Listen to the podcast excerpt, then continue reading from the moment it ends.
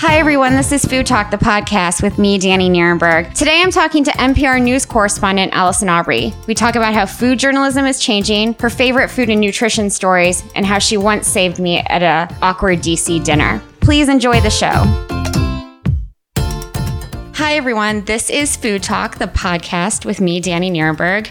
Um, so, one of the best parts of, uh, of this podcast for me is that I get to talk to people who are who are friends and, and colleagues doing incredible work that I admire and people I aspire to be like. So, I'm really t- excited to talk to NPR news correspondent Allison Aubrey, uh, who is with us today. Uh, I'm kind of nervous to interview uh, Allison. no, because Yeah. you're you are you're such a great journalist. I listen to you all the time. Your stories are heard on Morning Edition and All Things Considered. You've won numerous James Beard Awards, including for Best TV segment uh, because of the the collaboration uh, NPR and PBS have together. You're you're doing such great pieces. Um, your your radio coverage on food and nutrition is is so well known, and um, you know I'm obsessed with your your blog, The Salt. Um, you also have this really cool series of videos uh, on Tiny Desk Kitchen, which exposes truths in, in the food system. And I have even been lucky enough to be interviewed by you, which would like, you know, I, I can retire now. Um, so, and, and then one, one final thing that I have to, to tell our listeners is that the first time I met you, you actually saved me because we were at this Atlantic. Uh, Atlantic had the Atlantic had some event uh that I'd flown in for, and I guess I was speaking at it. Maybe it was some sort of roundtable event, and it was very DC with a lot of guys in suits, and you know, with the cocktail hour, and then the the the dinner, and I didn't know anyone, and you like were like, "Who are you? Let's talk." and so you just like saved me from being, you know. Oh, I almost forgot about that. Okay, all of that right back at you, Danielle. I mean, everything that you have created. There's what what could I have but admiration? Ah, that's sweet. I, I, you know, I adore you. Um, you want to add anything to your bio? What did I miss? Oh, well, you know that was enough. Okay. so, Allison, what I've been doing, uh, the first question I ask everyone for this podcast is, it's a way to get people, you know, to to know you better and to get to know your history. Um, what's your favorite food memory? A lot of people tell me about their childhood food memories, but you've eaten all over the country and all over the world. Do you have a favorite memory you want to share? Uh, um, you know, gosh, I, I I've told the, I, I, you know, one of my favorite food memories is I lived with a family in Sochi when I was in college. This was the summer of 1990, and they lived in a Soviet bloc apartment building Oh, wow. the Black Sea. And at that time, there were major food shortages, and um, in that region. And I remember one day I went with my host mother to the market, and this big truck full of watermelons pulled up. And before the truck could even get to the market, the entire market rushed over. Everybody at the market ran over to the truck and sort of jumped up on it and started throwing watermelons out of the truck. And, you know, people were just overjoyed to have a watermelon. And I remember thinking, like, taking it home and slicing it and sort of the anticipation of something as simple as a nice fresh watermelon. And it made me realize that, you know, the, the, my memory of the taste of it is so strong. I'd never tasted a watermelon quite so much as that moment. It made me realize um, what happens when people are deprived of a food. You know, we mm-hmm. live in this environment where we're lucky enough to be tasting all these wonderful foods all the time, and there's such a great food scene here in DC. But when people are deprived of food, something as simple as a fresh fruit can be so amazing. Absolutely. And I mean, I think, you know, that those kind of experiences, I bet a watermelon has never tasted as good a- again to you since Probably not. Probably not. I think about it every time I slice a watermelon open. My my children have heard that story so many times. That's great, though.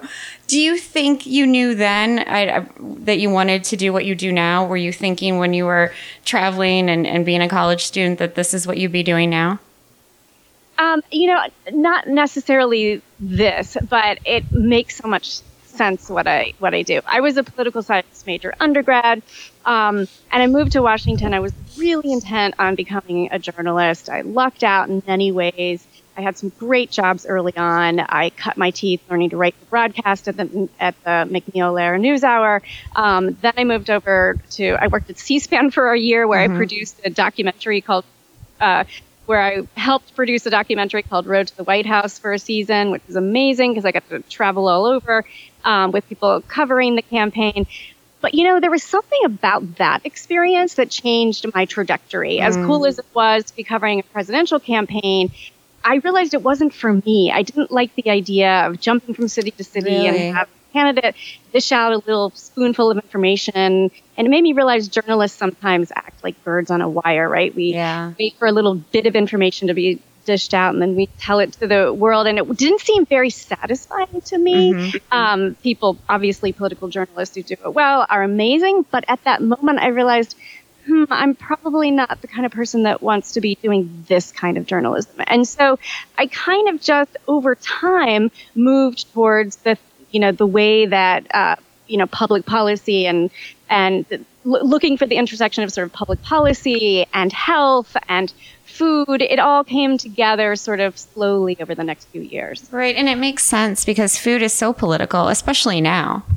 Absolutely. I mean, what you eat is a political act. I mean, as the awareness grows over what happens in the process of producing food, we can't help but start asking questions of, you know, what are the lives of the people like who mm-hmm. grew this coffee bean? And I mean, food food is a political act. Once you open your eyes to all of the systems that influence food workers and food production.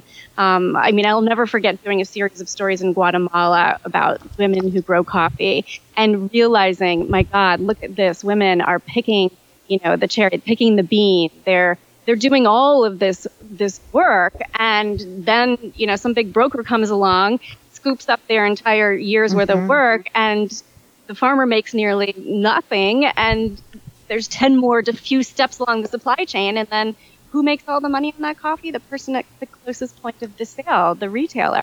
And I think people need to be aware of these things, that there are people behind the foods that they eat. Well, I mean, I think that's one of the things I enjoy about your pieces is you put a human face to all of these issues. But as you, you know, you've been doing this for a while, do you think people's eyes are open to the kind of abuses you described in Guatemala?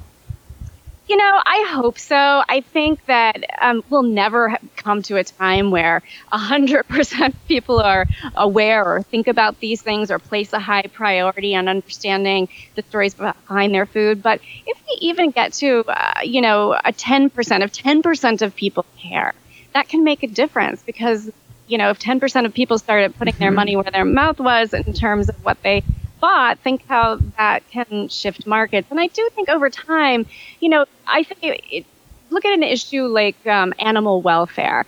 I mean, 10 years ago or 15 years ago, it was, you know, extreme animal, you know, it would be the PETAs of the world mm-hmm. trying to mm-hmm. call attention to what they might see in a, in a production facility. And, and, you know, it would be very dramatic and might make it to mainstream news, but it wouldn't filter down into the consciousness of the general public. And if you look now at the kind of work being done by mainstream food producers um, on these issues, such as animal welfare, bearing witness to the idea, or sort of not bearing witness, but sort of big companies acknowledging like how animals are treated. Yes, I may end up eating this chicken, but how this chicken is treated is important. The idea that that is has become mainstream is a huge shift.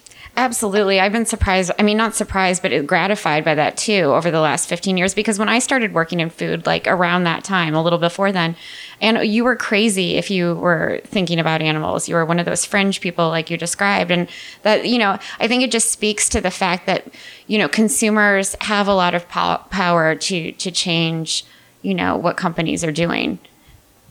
Sure, and there's lots of room for change. I think that's what makes this this an exciting beat. Absolutely. Um, do you, you know, I know you get to interview a lot of different people, sort of like I do. You know, you get to talk to to farmers and scientists and politicians. Do you have a favorite type of person that you like to interview the most? Oh, wow. Um, so, well, you know, in journalism, we're always talking about finding the real person, right? we're always talking about less experts, more real people. I mean, it runs the gamut. Uh, two, two, well, I'm trying to think. I'm going to talk about two very different kind of people, and then try to figure out as they talk to you what they have in common Mm-hmm, because they're two really fascinating people. Okay, just last night, I spoke to a woman who is a SNAP recipient. She's a single mom, um, lives in Denver, Colorado. I spoke, she was taking part in a uh, SNAP Ed, a new nutrition education program program called Cooking Matters. And she was talking with great delight about learning, you know, her eyes were lighting up as she was talking about um, the idea that she's finally learning to cook. And this means that she'll be le- buying less packaged food and she's learning how to make her food dollars stretch more and she's learning about nutrient density and she's doing it because she really wants her daughter to mm-hmm. have a better life. So the enthusiasm after having an aha moment that she's learned something that's going to make her life a little bit better. It's so, um, it just makes my heart leap when I Right, interview right. people who, you know, she sounds on the face of it a sad story. She's in many ways struggling. She's actually living in poverty. She is on, you know, government assistance for food. I mean, it sounds like a depressing story, but there was nothing about her that was depressed because she was so full of optimism. And I think that when people have, you know, when when people are optimistic or excited or you know jazzed up about something, it just makes them, you know, a lot more interesting to talk to. On the total other side of the spectrum, I recently um, spoke to Dave Perry, a guy who um, is start it's a he's running a startup um, called Indigo and he is trying to use biology to sort of replace chemistry when it comes to uh, protecting food crops. So rather than putting a pesticide on something, he's looking to do the research to use microbes that might do that. So, you know, microbes have evolved alongside plants for millions of years, and certain of these microbes might be helpful in making plants more resistant to drought or in helping farmers reduce fertilizer. Um, so, this idea that this man is on a path you know, of discovery, and he's excited that he has something that could lead to transformation in the food system, something that he believes would be, a, you know, a better system.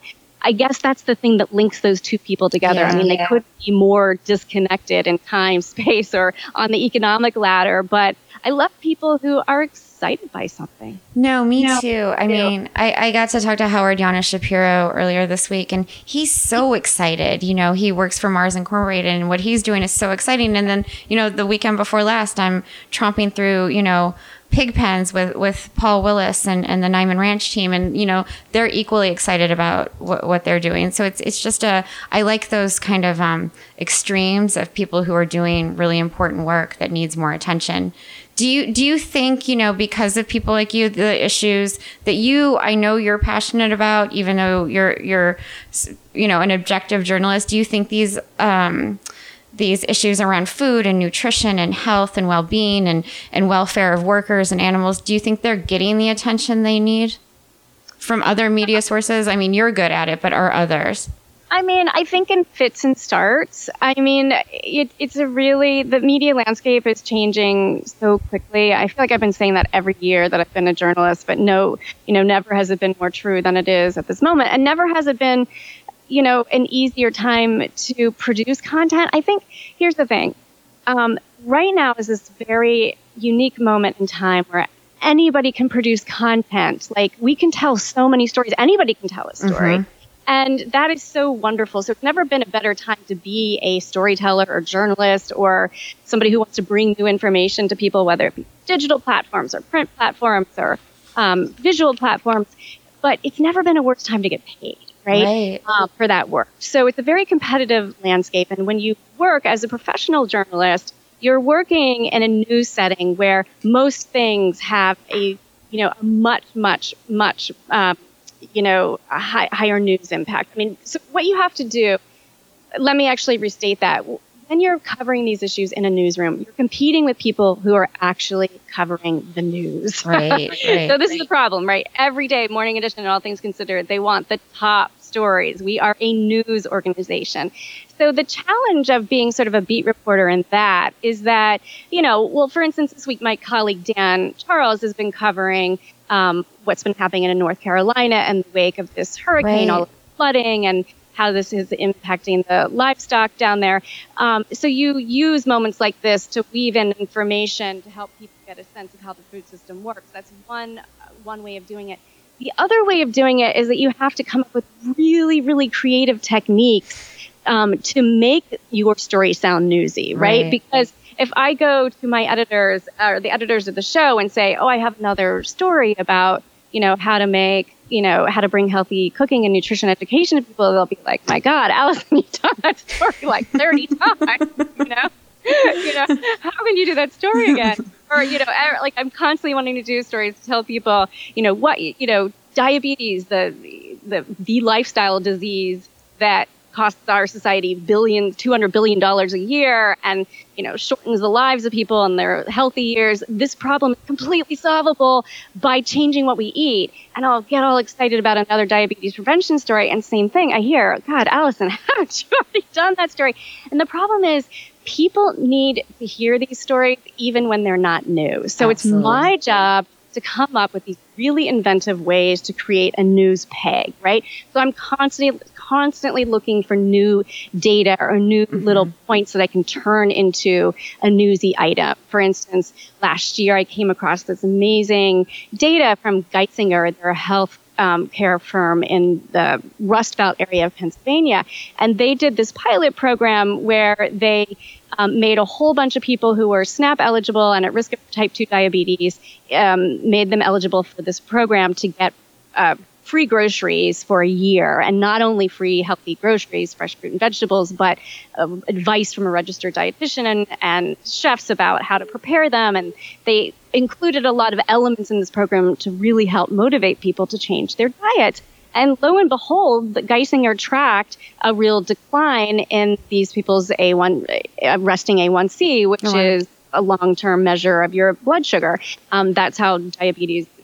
These are there's thresh, thresholds uh, above which, if you are 6.0 or above with your a1C, then you are considered to have diabetes. So they wanted to know, okay, can we do this lifestyle change intervention and, you know, get, get people's blood sugar down? And the answer was yes. And to me, it wasn't, you know, hugely surprising because this has been shown before. But you use this as an opportunity of like, oh, here's a new set of data. Let's use this new set of data as a peg to tell another story of another person who went through this intervention program and improved their life lost weight, you know, reduced their blood sugar levels, and now is a you know lower risk of the kinds of things that come along mm-hmm, with mm-hmm. diabetes, such as heart disease.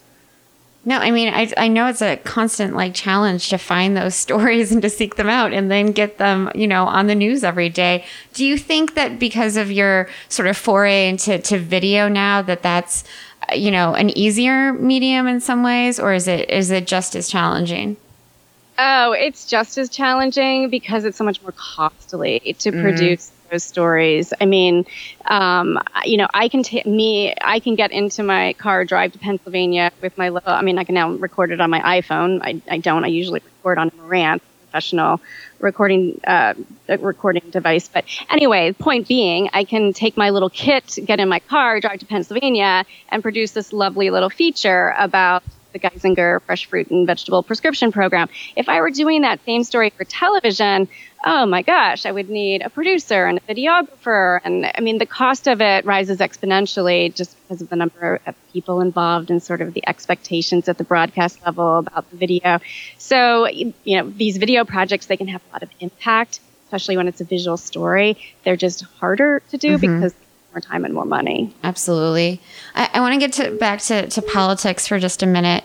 You know, I, I, you live in D or you work in DC at least. Uh, you know, this is a very different environment than it was eight or ten years ago. Can you talk about as a journalist what's that? You know, in terms of sources and when you're calling, you know, federal agencies, uh, how how are things? How are things? How how easy is it to get a hold of experts?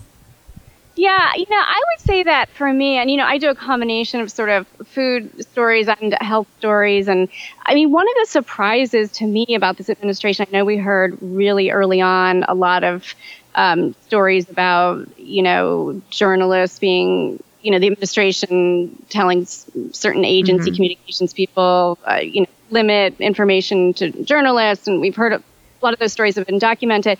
One of the surprises to me, um, the head of the Food and Drug Administration um, is very proactive and um, very much a proponent of things such as, you know, the menu labeling and um, giving consumers more information, helping consumers give give them information to make better food choices. Um, he's been, uh, you know, he he's constantly he's very accessible. He writes a lot on the FDA blog. This is Scott Gottlieb I'm talking about.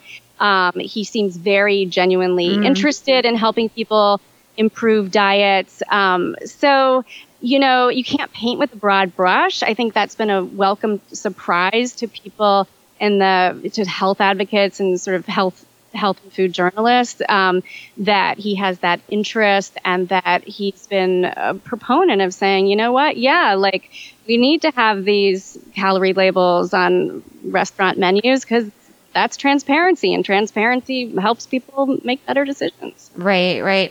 I mean i've sort of had the same experience like t- talking to folks in secretary perdue's office the u.s secretary of agriculture. You know i didn't know that he was really interested in, in food waste and that that's kind of what he wants to take on as his his project uh, uh, right. you know and that's very hopeful. And i think you know food waste is one of those those issues that can cross sort of political boundaries and um, bring both sides Absolutely. of the aisle together do you see oh.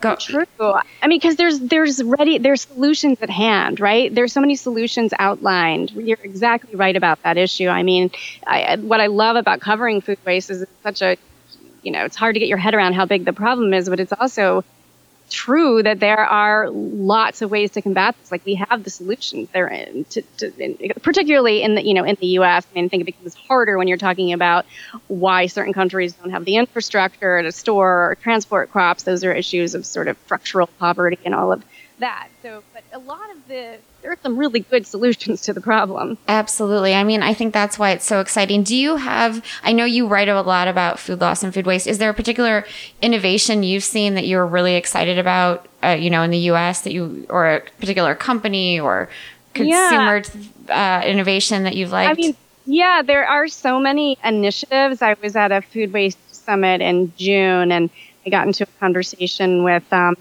a guy from Baldor, the big distributor of specialty produce. Thomas? uh, you know what? I'd have to grab the card. that I ha- can't remember his name right off the top of sure. my head. Anyway, he we got into this conversation. He was sort of saying, you know, five years ago when this all sort of tumbled into the spotlight, they thought this was a completely fringy thing. This concept of somehow repackaging seconds or you mm-hmm. know um, giving giving you know fruits and vegetables that are misshapen or not quite perfect, right? Um, giving them some sort of um, putting them up on a pillar, enticing chefs to want them, and and I, I mean I guess you can credit Dan Barber with creating this demand or this interest, but you know, he told me that they now have this, you know, they now sometimes hear from customers um, who are specifically looking for the seconds, specifically looking for something that would have been considered subpar, you know, a few years ago, because there's this consumer demand for them that those little those little products are now profitable for them. And so that was an you know, a symbol to me of like, aha, this wasn't just a flash in the pan. There, this is it, this issue sticks like it's resonating right people. it's really changing consumers behavior and habits and i think that's exciting like you know um, you know my mom i've been talking about food waste for a long time but i watched she watched some cnn report over the summer and now she's obsessed. And i was like hey mom i've been writing about this for a long time but now she's like you know she's buying more frequently and buying less and looking for those seconds and stuff. And i so, know. It was a theme. My daughter went to a summer camp this summer and um, it wasn't the theme of the camp, but they were doing a lot of um, cooking and um, uh, it was sort of food themed. And she came home with a little whiteboard and she hung it in the kitchen and she wrote on there. She's only seven, but she was mm-hmm. writing on there, you know, um, these tips that they gave her. You're like supposed to every time you go to the grocery store and you buy blueberries or strawberries or something that is highly perishable, you write it on your board so you don't forget to eat it. and she told me this as if I this would be a completely concept to me. And I'm like, you know, babe, I've been talking about this issue for a long time. I know you were only two when I did that series on food waste, but great. I'm glad you you're onto it now. I know. I feel I feel like my mom's become this know-it-all about food waste, and she's like, "Did you know?" And I'm like, "Yeah, I know." um, you talked about sort of, you know, how the, the, the issues you're talking about, you, you would address them differently if you know the food waste issue in particular you know that's addressed differently here than it is in other parts of the world do you ever get an opportunity to sort of bridge developing world issues with what's going on in the us you know, in the last couple of years, I haven't had the opportunity to do that. I'm hoping to do that. We certainly have a lot of, um, right here on the desk I work at at NPR. So I'll just tell you a little bit about how NPR is structured. We have um, we have desks and we have shows. We have people who produce Morning Edition and All Things Considered and our other shows. Then we have desks that are organized by beat. So reporters and correspondents typically work the desk. So I'm organized under the science desk. This includes all the coverage that we do on food, health, nutrition, as well as all the coverage we do on climate, climate change, energy policy, um, and basic science basic sciences. We also, under the Science Desk, have an initiative, a blog that we call Goats and Soda. It's funded by a grant from the Gates Foundation and um, does these folks on the Goats and Soda team do a lot of the international development stuff. Um, so I am actually hoping to piggyback or collaborate mm-hmm. with the Goats and mm-hmm. Soda team in the coming years to do, you know, to do take a more global look at some of these issues. Awesome. awesome. I, I know our time is limited, but I, I do want to ask you, what you know, with with the tiny desk kitchen, one of the things you do is sort of break down myths in the food system. Is there a myth that you were surprised about that you, you know, you didn't know before you started researching and interviewing folks on it? Ah, a myth. Okay. So uh, there's a meme kind of that comes up every couple of years. That is, um, did you know that there's sawdust in your cheese? right, Parmesan, yeah.